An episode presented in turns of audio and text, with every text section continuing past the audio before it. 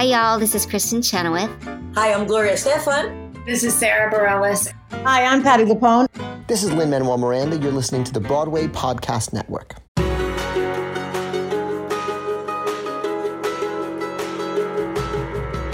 Welcome back to the Theater Podcast, intimate personal conversations with the industry's biggest names. I'm Alan Seales, and our guest today is now Tony nominee Rachel Dratch, who you probably know very well from her SNL days. Uh, of course, Debbie Downer is one of her most, one of my most favorite characters that uh, that she's ever done on the show, and of course one of hers too. We get into that a little bit. We are recording in New York City, so just a little disclaimer from her side. Sometimes you hear some sirens. She lives in Midtown, I think, so that she can be close to the theater and she's just so fun and such an awesome person to talk to her love for performing and comedy just knows no bounds i am super excited to share this interview with you so as always, find me online, Instagram and Twitter, theater underscore podcast. Leave a rating and a review. Find me on TikTok at the theater podcast. I still don't know what I'm doing, but I'm having fun. So we're going to take a quick break and then come right back for Rachel Dratch. When you need mealtime inspiration, it's worth shopping Kroger, where you'll find over 30,000 mouthwatering choices that excite your inner foodie. And no matter what tasty choice you make, you'll enjoy our everyday low prices, plus extra ways to save, like digital coupons worth over $600 each week. You can also save up to $1 off per gallon at the pump with fuel points. More savings and more inspiring flavors make shopping Kroger worth it every time. Kroger, fresh for everyone. Fuel restrictions apply. Your brain needs support, and new OLLY Brainy Chews are a delightful way to take care of your cognitive health. Made with scientifically backed ingredients like Thai ginger, L-theanine, and caffeine, Brainy Chews support healthy brain function and help you find your focus, stay chill, or get energized. Be kind to your mind and get these nootropic chews at olly.com. That's O L L Y.com. These statements have not been evaluated by the Food and Drug Administration. This product is not intended to diagnose, treat, cure, or prevent any disease. Another day is here, and you're ready for it. What to wear? Check. Breakfast, lunch, and dinner? Check. Planning for what's next and how to save for it? That's where Bank of America can help. For your financial to-dos, Bank of America has experts ready to help get you closer to your goals. Get started at one of our local financial centers or 24-7 in our mobile banking app. Find a location near you at bankofamerica.com slash talk to us. What would you like the power to do? Mobile banking requires downloading the app and is only available for select devices. Message and data rates may apply. Bank of America and a member FDIC. Here you go. One, two, three.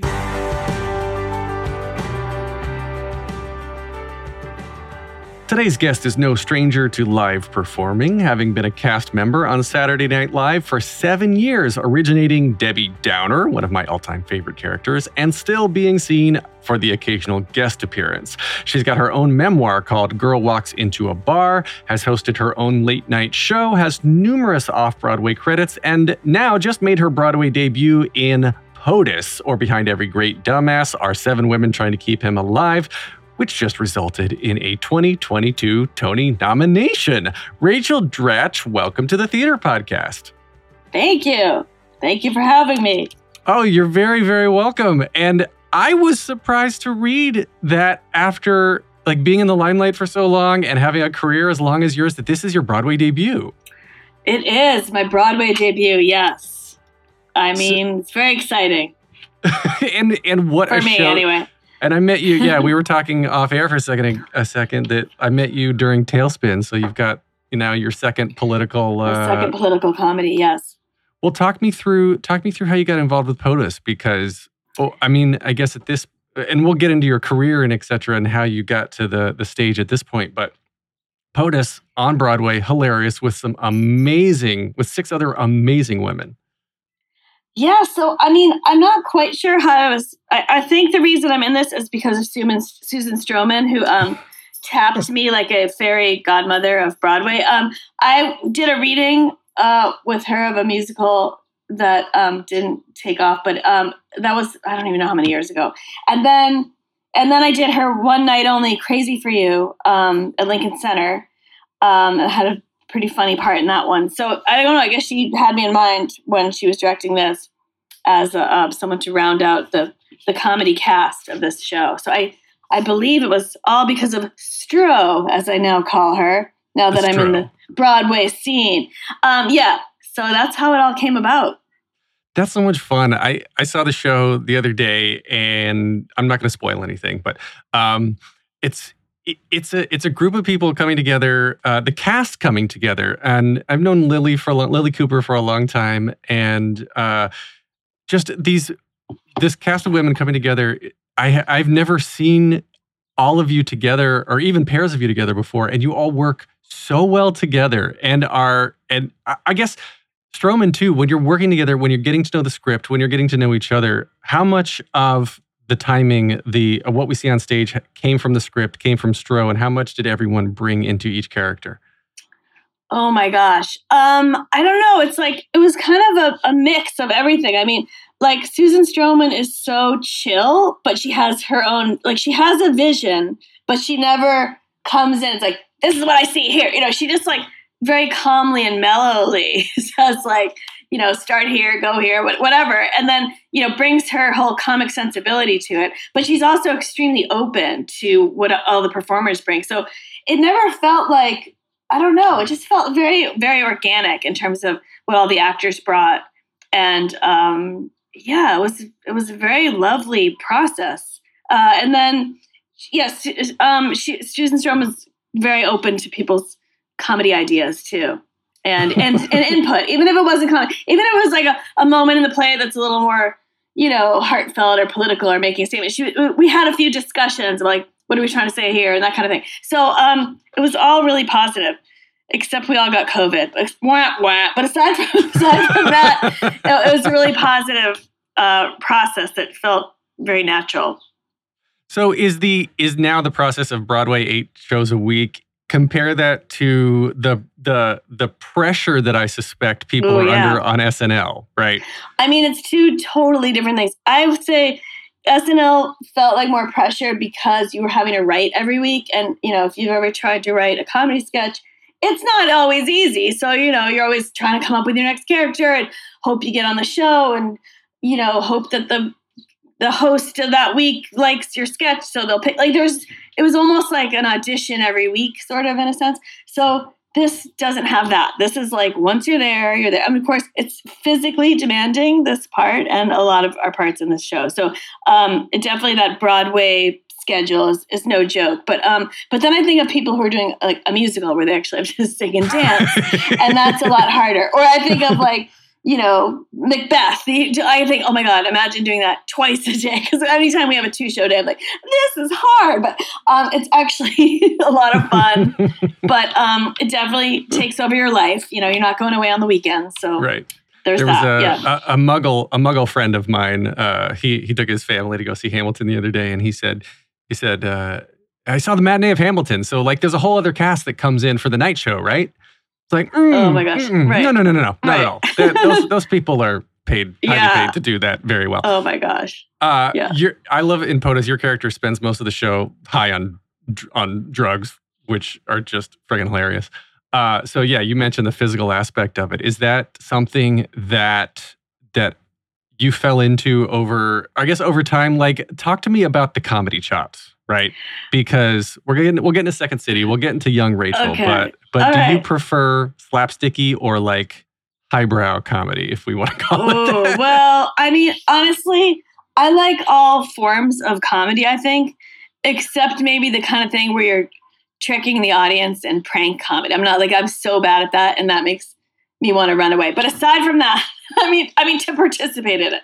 But um, aside from that, though, no, I mean, you know, I came up in improv and sketch, sketching, but I, I also did the school plays and stuff like that. I was a drama major, so I sort of had this whole melange going on there. But um, but I, my most comfortable zone, I guess, is improv and sketch. And so the what I love about this part is um just all the like you know on the page it says one thing and then it's like what are you going to do with that thing you know it, mm-hmm. to, it, especially in this role which is kind of like the clown of the show so i love that thing where you're finding oh if i do this like you know this will get a really big laugh or the thing that that whole sort of science of on stage like it's weird if I like move my hand here and then say the line, it gets a laugh. But if I do it at the same time, it doesn't. Like I love all that stuff. So it's just fun to experiment and, and try all that stuff out um, in front of the audience. Um, and so yeah, I mean, it, it, I don't know. I, I guess I really love doing physical comedy, but it's never. I've never thought of myself as like I'm a strictly a physical comedian. Like I've never really even thought of that until this play came along. I guess so. Yeah. it's strange when when I, I, did some of my own improv in college because I'm that guy as well. and and people are like, why it's improv? Why do you why do you rehearse? Why do you practice? Why do you practice improv? And the answer I, I would always give them was like, it's that part of your brain is a muscle, just like anything else needs to be flexed, needs to be you need to to strengthen it you need to grow it because you need to be able to train yourself to be able to react in certain ways and and people make fun of the yes and part of of things all the time but it's so important to to come out and add to a scene or only come out when a character is needed in, instead of just coming out to get some attention right so uh, go ahead Oh no, I was gonna say like I used to do improv almost every single night of my life in my twenties. So it used to be just like part of my life so much and I could never imagine not doing improv. And now I haven't done it in years, which is so strange to me. But um, but in terms of the practicing, I mean, the biggest uh, hurdle to overcome to become a good improviser is the fear of not knowing what you're going to say. So that's what the that's why you rehearse. It's like practicing getting over that fear, practicing jumping in when you you know there's an edit needed and you don't quite know what you're going to say, but you just trust you're going to come up with something because that that does take a ton of practice you know mm-hmm. uh, when you first start out you're thinking of a line you're trying to think of a joke in the back line like oh what if i say that and that, that just doesn't work as you soon discover and i think you know the first sort of um, leap you can take when you're improvising is jumping out without knowing what you're going to say and, well how do you uh, balance that then with with writing sketches because if you're trying to write writing obviously is something you need to plan. You can't just go out on right. live television not knowing what you're going to say. But then, so how do you balance that with the improv training?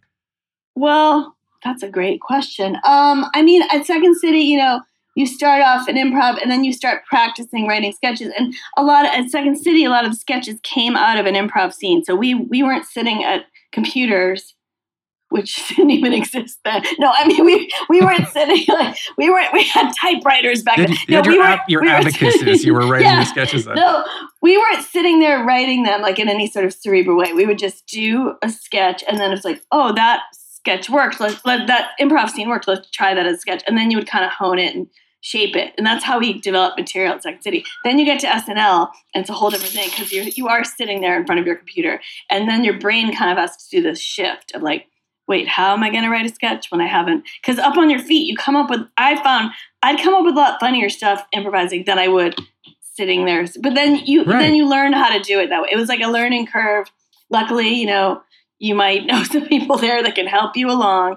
Because I mean, I've seen a lot of people that are really funny that go through SNL. And they, they, they don't have that adjustment, and it's really hard there. So, um, yeah, and then your brain sort of starts to work like a sketch writer. You know, you start to anticipate what would get a laugh. Or I always like writing sketches with other people because then you have the person right there. Like if you're laughing together, then it's probably something funny, you know. Do you have a, a, a favorite character that has that you that you have over time? I mentioned Debbie Downer as one of my favorites, but are you like, oh, I'm so over Debbie? I would rather do something else.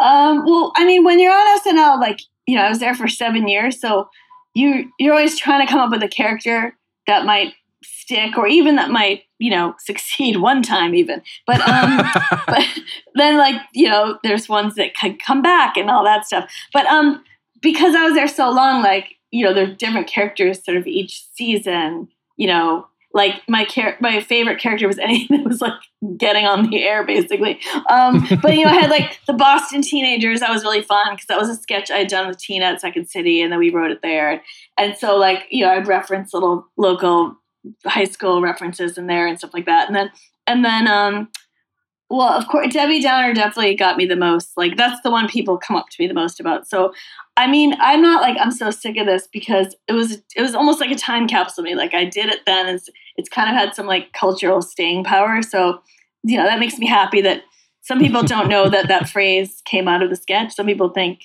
the sketch came out of the phrase, but that's not true. So, I like that. You know, we created this thing that it became, I mean, there's now a, a, term. Except I do feel bad because one of my best friends' name is Debbie, and I, she's not a downer at all. And and my aunt Debbie too. And I feel really bad that I associate because I didn't know it was going to stick. So to to my friend Debbie and my aunt Debbie, I'm very sorry. You are not downers at all. Um, and then and then my other probably fave is probably the um, the lovers in the in the hot tub with Will Ferrell because that was just so goofy and cringy and and made me laugh a lot. So um, those are probably my my ones that I have the most I don't know fondness you know, for or whatever. I yeah. was thinking of everybody you were just naming, and and I think uh, actually part of the training, the improv training that you actually have to be good at and have to practice this is not laughing, not breaking. Because when you have to take these characters seriously for them to come across and be funny to who's watching. So when you're in these scenes with Tina and with Will Ferrell, and especially, you know, Jimmy Fallon is the king of cracking, uh, but you're with these people that is that something that that uh, you're actively fighting against, or are you just are, are some of these people, uh, especially some of the hosts too? They come in and they're like these serious actors, so in the moment, are they just there like goofing off? I mean, uh, you know, I would try not to laugh because, well, back before I was ever on the show, I always liked it when people cracked up because it just made me laugh at home. But um, you try not to just because it's sort of like a cheap, like you know, the audience is going to go nuts, so you try not to do that just because then they're not really laughing at what you're saying. They're just laughing because you're laughing. So I would really try, but there were a few times, obviously that first Debbie Downer, we um, we really lost it, and a few other times. But I really made a valiant effort not to. I'm happy to say I have not broken yet in, in POTUS. so really, I thought that's because I'm I like I am not gonna break on Broadway stage. No, what? I think I think it was I think it was Lea. Was it when I was watching it? I think someone almost broke. Oh, I can't I remember. Know. I can't remember who it was though. I was going to ask if it was you, but yeah, that's that's impressive because POTUS is so funny, and you, all of you, just don't stop. yeah, I mean it's a lot of it's a lot of fun. Do you have a, a a favorite? I guess a favorite moment in that because I mean your character is all over the place. Um, I mean, I love so many moments that Selina Fillinger has written. Um, so, I mean, I like at the beginning, I'm all, you know, mousy and scared, and I love playing that. Like, that's kind of my wheelhouse. So, um, I love the, the first act, but then it's also fun to, like, for me as a person to bust out of that for myself and for this character. So, it's very freeing. Like, you know, it's funny, like, you know, if you have to play angry for a whole play, your body becomes physically angry in a way. Mm-hmm. You know mm-hmm. what I mean? And so, for this, to play this, like, freed up, loopy trippy person, it's kind of fun because like I feel like my body actually gets this like little vacation every night. It's it's it's fun. It's weird how that mind body thing works. So I don't not think to get all metaphysical here, but I know, but like you might not expect me to say that being a comedy person, but I've noticed like it's just kind of cool. It's it's almost like meditation when I'm right. in the second act. Yeah. So it's like a, it's a little um, brain vacation. Well, I think yeah. I think it's it's again it's the difference between acting and being because it, for you to take it seriously for for the audience to take you seriously as this character you have to go there and you're convincing your body to react in a certain way that your brain is pretending to be or yeah. being and I I absolutely love that and I I I've talked with with so many people um who do the opposite right like Elizabeth Stanley from Jagged Little Pill going through all the trauma and the abuse and all the serious things that her character does eight shows a week. I was like, how do you come out of that and still be a normal person? And she's like, she said literally she would go off stage at the end of every show after curtain call and just like the everyone knew to leave her alone and she would just literally shake, shake it out, and go, you know, just get it all out of her system and make sure like she's leaving Mary Jane on stage oh, so she yeah. can go home and be yeah. Elizabeth Stanley. And yeah. I, I assume that for something like like you uh, and POTUS and all the other women in the show, they are are happy and thrilled to be able to take some of that home a little bit. Yeah. yeah? I mean, maybe that's why I'm in, in, comedy. I don't know, but it's it's just it's fun to be around laughter all night. You know, it's fun to be in a room of a thousand people and everyone's laughing, especially now. Like, um, you can feel the audience really wants to laugh, and I don't know if it's because like Broadway's back and the pandemic's over or just because like the world right now but there's a there's this kind of feeling of like they're laughing but then they're also psyched that they're laughing. I can't even explain it but it's just this vibe in the room that's that's really fun Well, it's going on. It's going on a journey. I say this all the time on the podcast. You're going on a shared journey with a room full of strangers, and we are a we are evolved from herd animals who love to be together and have these shared emotional experiences. And that's my version of spirituality is is allowing myself to experience these things with all these people that I don't know.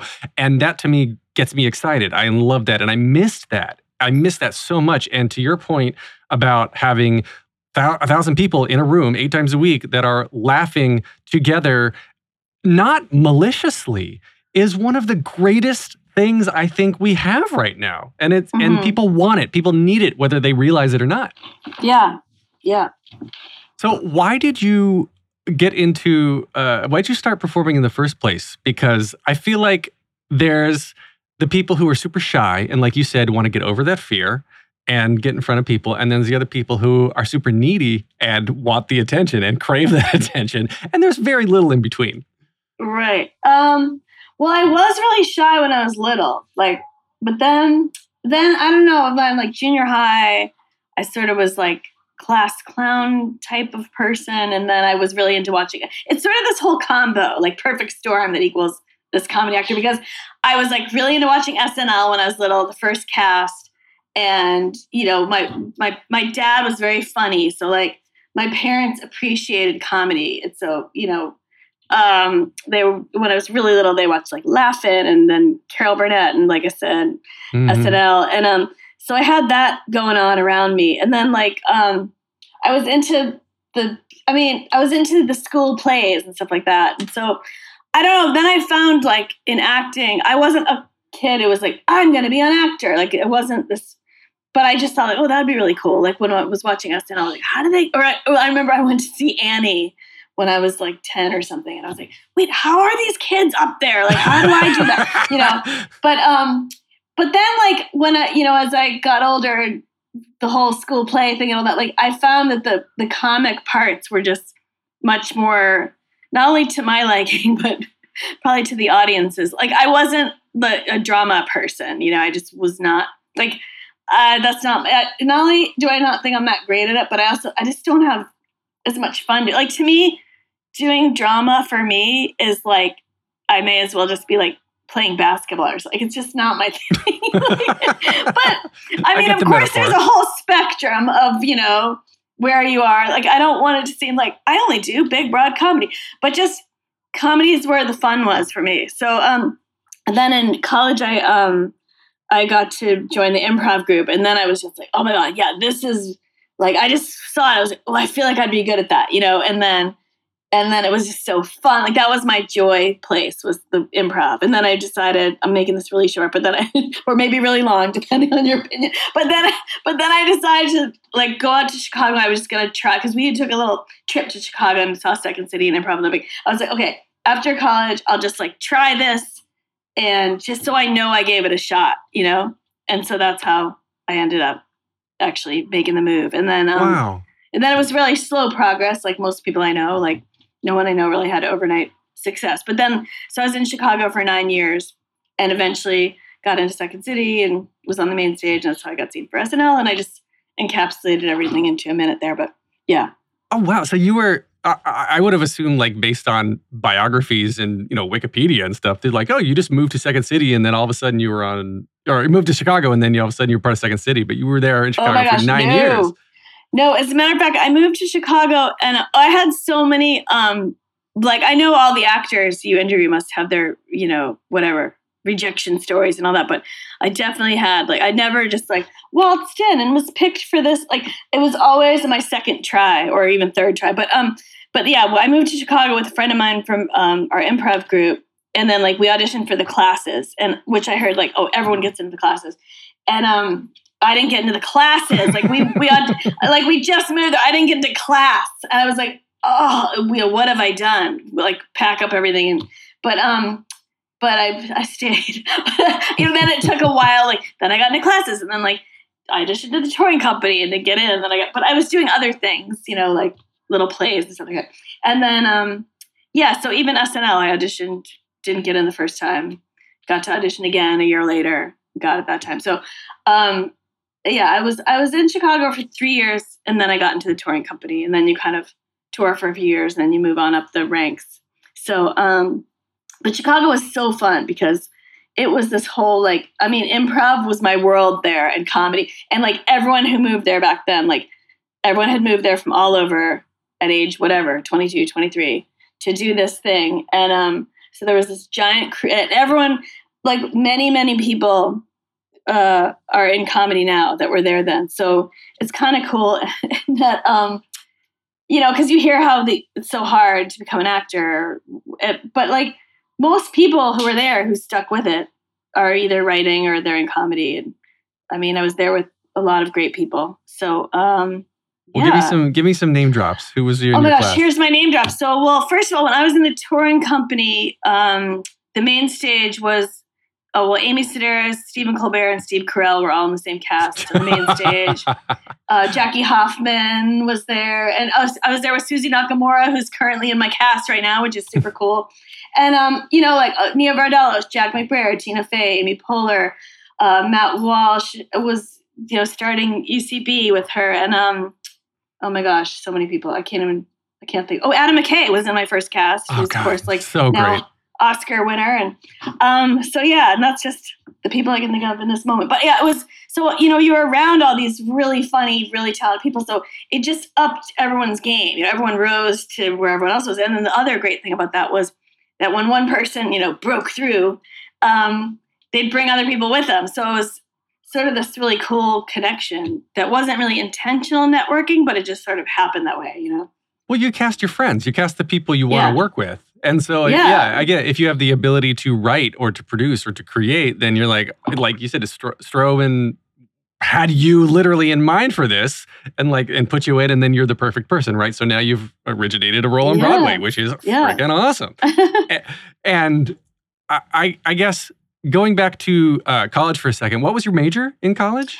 I majored in drama and like minored in psychology because I Okay, also I also wanted to be a therapist, which I always talk about because that was a real interest of mine. So then I wasn't sure which one I wanted to do. Like I said, I wanted to try the acting thing so I could just know I tried it. But I was also genuinely interested in psych, which I still am, and I still like get into all that stuff. But um, but um, but yeah. So then you know uh, that was it, and I did um, I did a semester at the O'Neill, whatever they call it now. I don't even know. Now they called it NTI, but the Eugene O'Neill Center, where it was just like you just do theater. And actually, that was kind of pivotal for me because um, no one else there. There were like forty students there, and no one else there was like.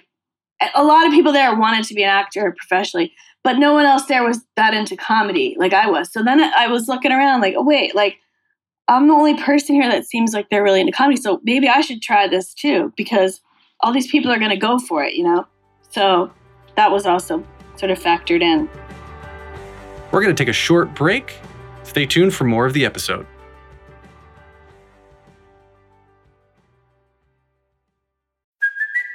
It's Kaley Cuoco for Priceline. Ready to go to your happy place for a happy price? Well, why didn't you say so? Just download the Priceline app right now and save up to 60% on hotels. So, whether it's Cousin Kevin's Kazoo concert in Kansas City, go Kevin, or Becky's Bachelorette Bash in Bermuda, you never have to miss a trip ever again. So, download the Priceline app today. Your savings are waiting. Go to your happy place for a happy price. Go to your happy price, Priceline.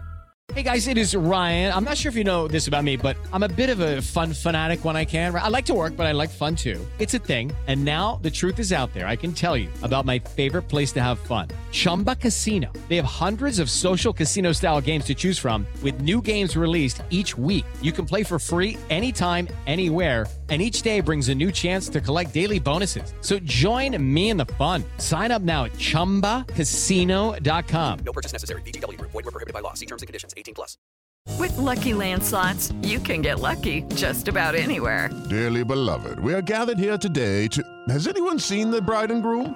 Sorry, sorry, we're here. We were getting lucky in the limo and we lost track of time. No, Lucky Land Casino, with cash prizes that add up quicker than a guest registry.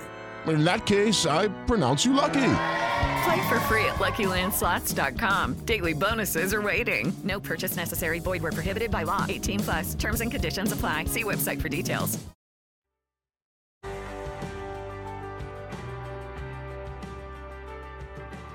I got a psych minor too, by the way, so twinsies. Oh, Um, okay.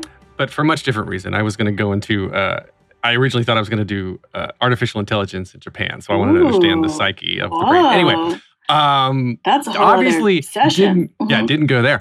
Let's talk about that. It's like you'd be a, you could be a shrink too. Like Yeah, about your yeah. problems in form of a joke. um, I forgot my question. Oh, so when did you realize then that uh, I guess acting was for you in it, and make the leap to move to Chicago slash the people who you were with are trying to be serious actors. Are in your mind is there a difference between acting and being a comedian? Well, I don't know. The people, I just meant the people that I was around for that particular thing. Like, no one seemed that into comedy as I was. So I was into sort of comic acting. Like, I didn't really know improv, you know, SNL, like whatever. You know, when you're just starting out, you're like, I don't know what exactly, but I know I like comedy. So, um, oops, there's a siren going by. That's, this is gritty New York, folks.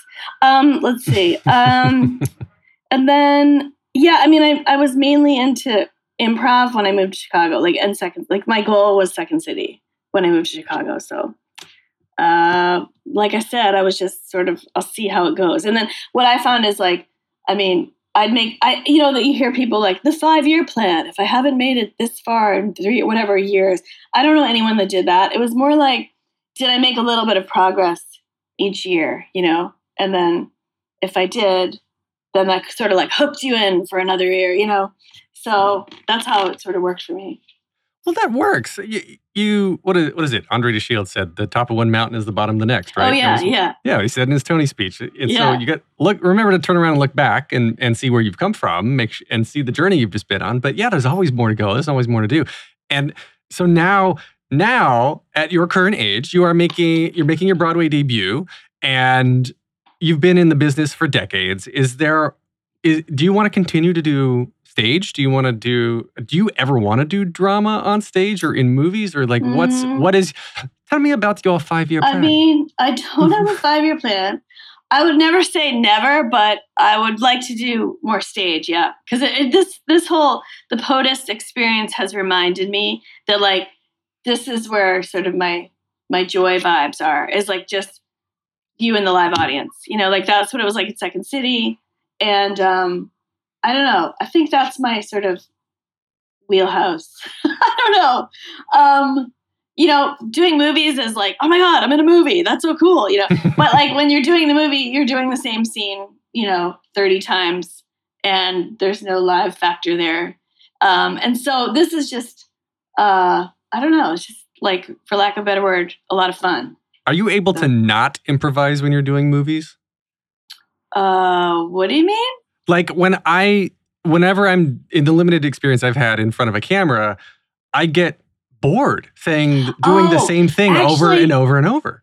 Okay, actually, I don't really like improvising on film because usually I think the script is good and the person has worked really hard on the script and getting language just right. So, like, if you have another idea for a joke you want to throw in, yeah, that's one thing. But if there's people like, and this one, this take just makes something up, I'm like, no, like, I just, it's weird, but it's not really my thing to just like, I'm to come up with a joke on the spot that's better than what the person, you know, worked really hard on. So I like, I like it when a director is like, do whatever you want in this take sometimes, but in terms of script, I kind of like to follow it. Well, do you ever have the urge to to say something completely different? Like I, I, I with No. really like I'm always No. I always want to just like take it and just tweak the language a little bit to to do what I don't know, just do a little bit something Um, different. But Not I mean, unless like not unless like there's a part that feels oogie. Like if there's one section that feels like, oh, I don't know if I'd say this. Like, can I put it like that? And then they're usually cool about it because I don't really do that that often. But I mean, I don't know. Maybe it's a testament to some good scripts I've come across. I don't really know. maybe I yeah, don't know. maybe I've just done bad. or maybe. I've just maybe I show up and I'm like, I'll do whatever you say. You know, like I don't want to make waves, but uh, but no, I don't do a lot of improvising on film. Well, actually, you know what? Now that I've said that, and now that you've given your response, I'm. It occurs to me that some of the the the biggest joy that I've had on stage is when I do get to say the exact same thing over and over again, but finding how to say it differently. You Yeah. know, you're saying it differently Yeah, with yeah, your body. Like you said, you're doing Right. different body language, or Right. the inflection's different, or your pacing's different. So, so there we go. All right. So I completely just negated my own argument. Glad we had this talk, and that's all the time. we- No. Um, so then you grew up in where you grew up in the this region, right? The Northeast.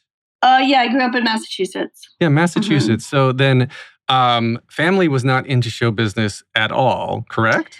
Well, no, but my dad, did- he like I said, he was very funny, and he did um, he did community theater and he did acting in college and stuff like that. So he had some, he had like the bug, you know, but he wasn't a professional. But he was like a person who'd like make up songs in the car and who did like did impressions. Like, oh my gosh, I ran into um a classmate, like one of my friend's dads was in high school with him, and he said to me like, "Your dad used to imitate all the teachers as soon as they left the room, like that kind of thing." so whatever that is, I had that, you know.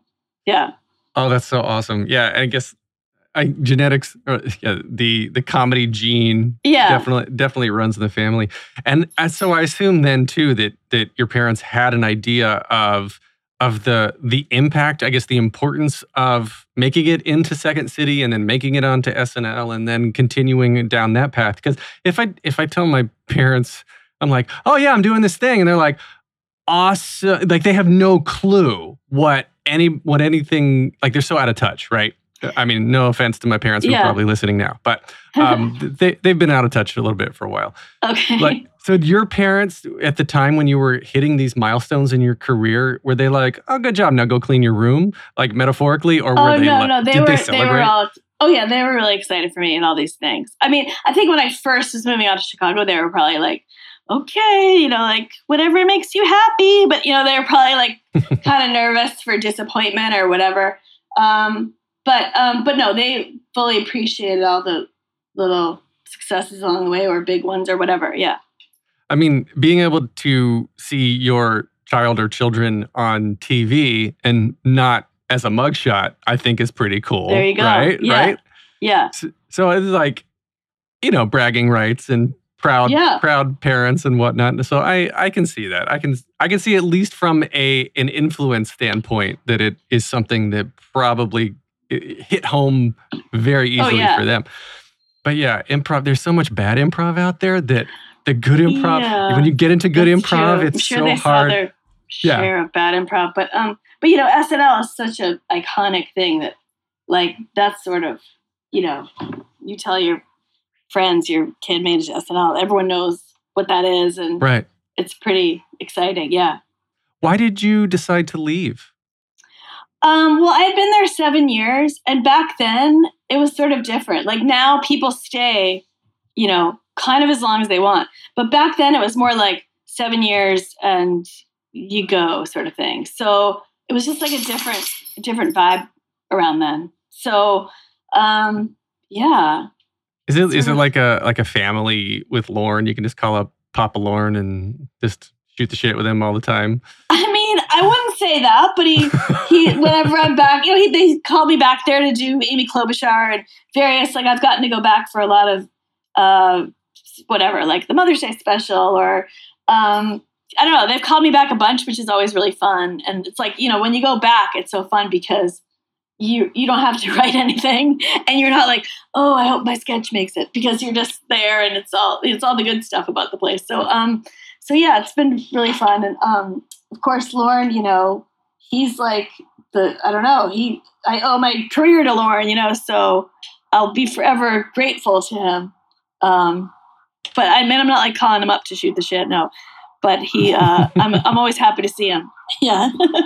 Well, it's yeah, it seems like the the experience. I mean, I say this with with Broadway shows and going through the rehearsals and texts and and it's a form uh like you bond so much emotionally. And I say it's a form of trauma and and not in a in a bad way um but like doing a comedy is is hard. It's it takes a lot of serious serious work to do a comedy because you have to work so much at it and make it make it right and you know finding the moments and whatnot and you're still finding the moments after you open because even though the script is locked you're doing different things different ways right and the the the added pressure of live TV internationally well it's live TV but like now with the internet everything goes out internationally almost immediately right So, and I talked with uh, when I was talking with Bill Hader once. He said that he had he would legit have panic attacks before every single live show because the pressure of of all of that.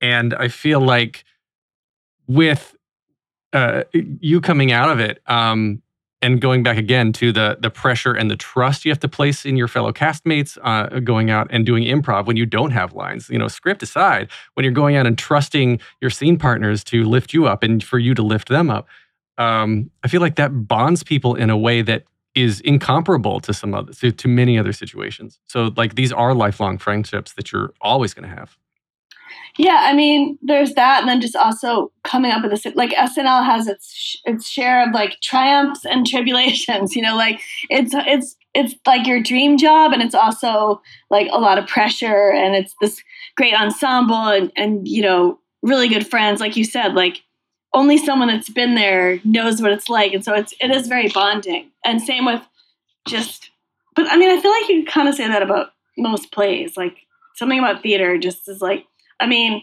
I did this play 10 years ago called Minsky's, this musical that we did out at the Ahmanson in LA, like with a possible Broadway move, but it never happened. But like, I still have really good friends from that show. Like, there's something about, I don't know, just your your theater buddies, you know, and like yeah. the laughs you have, or like when you're out there and the audience isn't responding at all, and you're just looking into each other's eyes, like, oh my god, like there's something oddly thrilling about that. I mean, you know, or being up on stage at an improv show where everything's dying. It's just like it's like riding a roller coaster. While you're in it, it's not that fun. But looking back, I can I can laugh at the worst shows we've ever had. Um, so yeah, it's sort of like this bonded fraternity or sorority or whatever the heck is now an okay thing to say. Non-binary a group of like-minded individuals. Yeah. Um, in your in your memoir, so it, it came out in 2012. Full title is "Girl Walks Into a Bar: Comedy Calamities, Dating Disasters, and Midlife Miracle," um, which covers a, a, bunch of things, two of which that I wanted to call out. That um, one of which is that I didn't know this until recently that you were the original uh, role that Jane Krakowski ended up having permanently on Thirty Rock. Like, so you were that originally is true. cast, yeah. Yes. and then um, unexpectedly got pregnant at 44. Yeah. That's the midlife mm-hmm. miracle. I assume, 43 and eight months, but okay. Okay, no, well- 43 and 10 months. No, I'm just joking around. Yes, I had my child at 44. Yes. hmm So, so if we can, can you talk about the, the experience with 30 Rock though? Because you talked about the family I and mean, coming coming up with yeah. Tina and whatnot.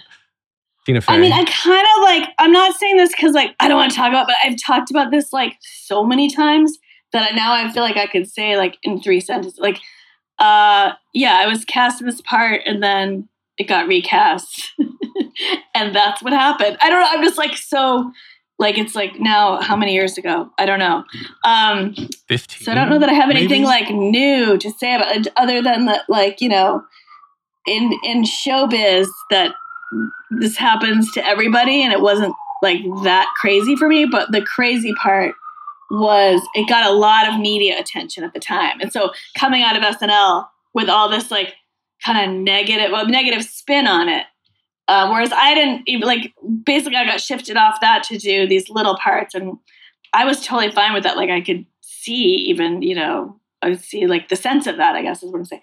But it just got a lot of like blow up media crap. And it was sort of my first and thankfully only intro to um I don't know, just like being asked this question this many years later. You know what I mean? Like, because it's just this people wanted to like find a scandal in it, I guess. Oh no, no, no. Um, I, so- I, I didn't bring it up for scandal back reasons. then. No, I don't mean you. I just mean Oh. like back then. It was like a. So I've just answered this so many times. But anyway, well, I brought it up. I brought it up because you had mentioned that happened, and you had mentioned um, you were doing the show in L.A. that didn't. It was talking about Broadway and didn't come to Broadway, and and there are so many people of named notoriety, yourself included, who are in these great things that everyone uh, like. You, you can put a great actor in a crappy script, and it's still a crappy script. And sometimes things just don't work. And the point I'm trying to make is that throughout the career, like you said, it's riding a roller coaster. There's the micro riding the roller coaster of doing individual shows, and there's the macro riding the roller coaster of the whole business of show business. Right, because right, you never know when a global pandemic's going to come and just shut your ass down. Exactly. So what are you going to do after that? And Right. And so there is success and then there's failure and it goes up and down and up and down. And again, case in point, you went to Chicago and was there for nine years before getting into Second City. Didn't Right, didn't and I will say, also, I was going to say also, you reminded me because I don't like live in that emotional spot anymore. But you reminded me that like after SNL, uh, things really were not happening for me at all, and and it's like so I kind of thought like, oh, I guess I'm not gonna do much acting. Like I sort of thought, you know, should I go become the therapist? I thought of being like I kind of forgot about this part where like for I guess like four years after SNL, that things sort of died down a whole bunch. Um, but then I had the surprise of a baby. So it was one of those like after Second City, things also kind of died down a lot. And then I just sort of learned over time to if you're in a dip, don't like live in the dip. Like just know there's gonna be something else. So have fun when you're in the dip. Like do do other things that you don't have time for when things are slow because something else will probably be coming along. So it was a good kind of lesson for me actually. Yeah. Yeah. I mean, well, that that's the therapist aspect of you, right? You got to look for. I guess so. But it took Look- me a while. It took me a while to learn that. Yeah. I, I love that. What therapists are required to be in therapy themselves? I think. I think I, don't know, know. my Probably. therapist is. my therapist yeah. is. Yeah, she Yeah. tells me about her therapy. Well, no, doesn't tell me specifics, but yeah, I think there are a lot. anyway, um, so let's wrap up the episode here with three closing questions that I ask Okay. everybody. The first one, just very Okay. simply, is what motivates you. Oh. Oh my god. I'm so bad at these. I'm so bad at these rapid fires. What motivates me? Like Laughing. Um, how did somebody else answer this? I want Oh, to copy God. them. That's been. let's see. People Uh, have said uh, money. People have said family. Oh jeez. I would say for Oh. you probably laughter and and and being uh, lifted up. But yeah, I'm not gonna put words in your mouth. Um, la- yeah, laughter. I mean, I do really like being a mom, so that's been a fun, um, you know, next chapter. So, um, I find hanging out with my kid very motivating. Oh, it's So the best and the worst that's all my at answer. once. Yeah. all right. What advice would you give to your younger self and younger people listening now, starting out down a similar Ooh. path? Ooh. Well, uh, I mean, two two versions. One is the more practical version, where I say, like, whenever anyone asks me like about getting into comedy, I always say to take classes because it is a sort of a natural community that you get to hook into, and that's how like everyone that I know that is doing this started out in classes. So even if you like you think you're you have nothing left to learn, which of course we probably know isn't true, but it's not just for the what you'll learn there, but who you'll meet there and the community you'll get involved in. And then the other advice I would say is what I just said that I learned myself is like, you know, don't take like like like if your friend gets something great, that doesn't mean you're not going to get something great. It- or like it's the long road, or like you know, if you're having a dip, it doesn't mean it's gonna it's gonna last forever. I like that you said that about the friend because if you help the friend to get something great, then most likely they're going to help you get something great right after that along with them. Well, I know, like when I was really young, like you know, if the first person that got a job, a real job, you're like, oh, well, so, wait, since I didn't get a job, I guess I'm not good at this, and so you can kind of like crash your whole confidence out by like, when it's not happening for me right now, so that means it's like a, a sign that I'm not talented. But you know, just it's it's a long it's a long game. So and then and then also like you said, like support among the community is huge. So um, you know, your friend getting something means like you might be recommended later on or whatever, that kind of thing. The, or they the whole community. write you apart. there you go. Yeah. Or yeah, okay. So the final question is the hardest one. If you could only see one show for the rest of your life, but you can see it as many times as you want, what would you see? Like a, a theater show, we're talking?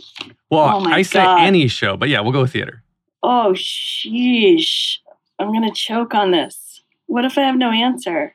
You can do What you can do? TV. You can do Can TV. we edit?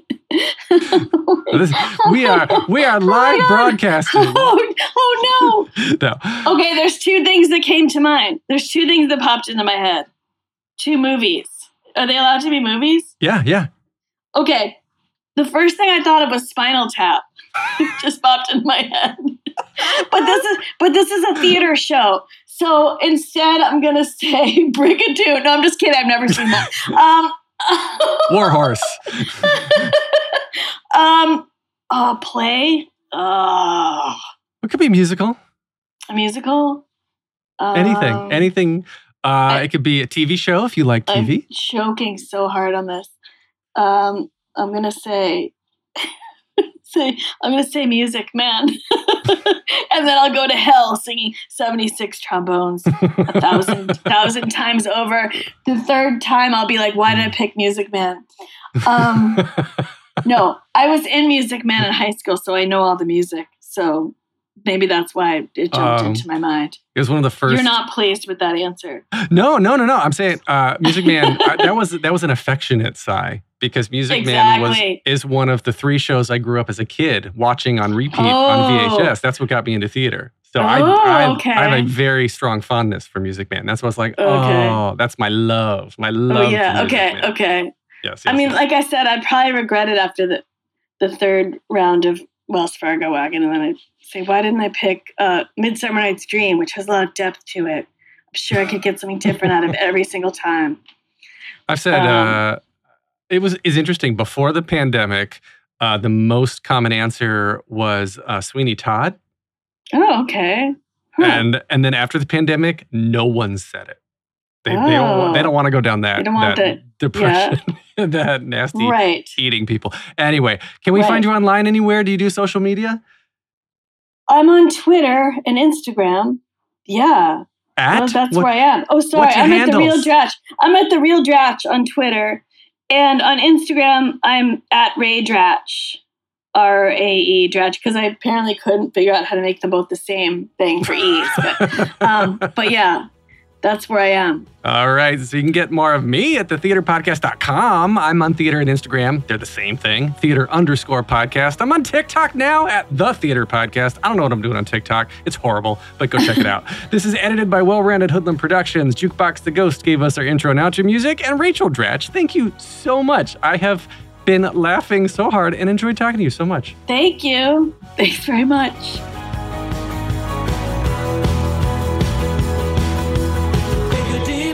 Make the world a little colorful. Hey guys, it is Ryan. I'm not sure if you know this about me, but I'm a bit of a fun fanatic when I can. I like to work, but I like fun too. It's a thing. And now the truth is out there. I can tell you about my favorite place to have fun Chumba Casino. They have hundreds of social casino style games to choose from, with new games released each week. You can play for free anytime, anywhere. And each day brings a new chance to collect daily bonuses. So join me in the fun. Sign up now at chumbacasino.com. No purchase necessary. Group. Void were prohibited by law. See terms and conditions. 18 plus.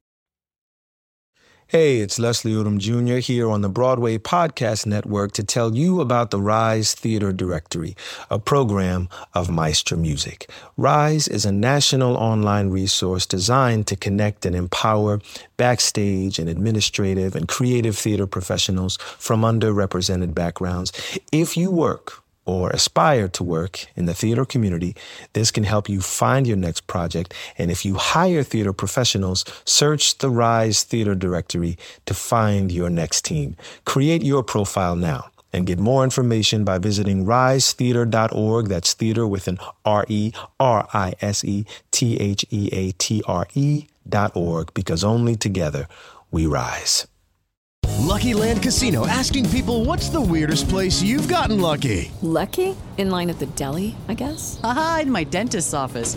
More than once, actually. Do I have to say? Yes, you do. In the car before my kids' PTA meeting. Really? Yes. Excuse me, what's the weirdest place you've gotten lucky? I never win and tell. Well, there you have it. You can get lucky anywhere playing at LuckyLandSlots.com. Play for free right now. Are you feeling lucky? No purchase necessary. Void where prohibited by law. 18 plus. Terms and conditions apply. See website for details.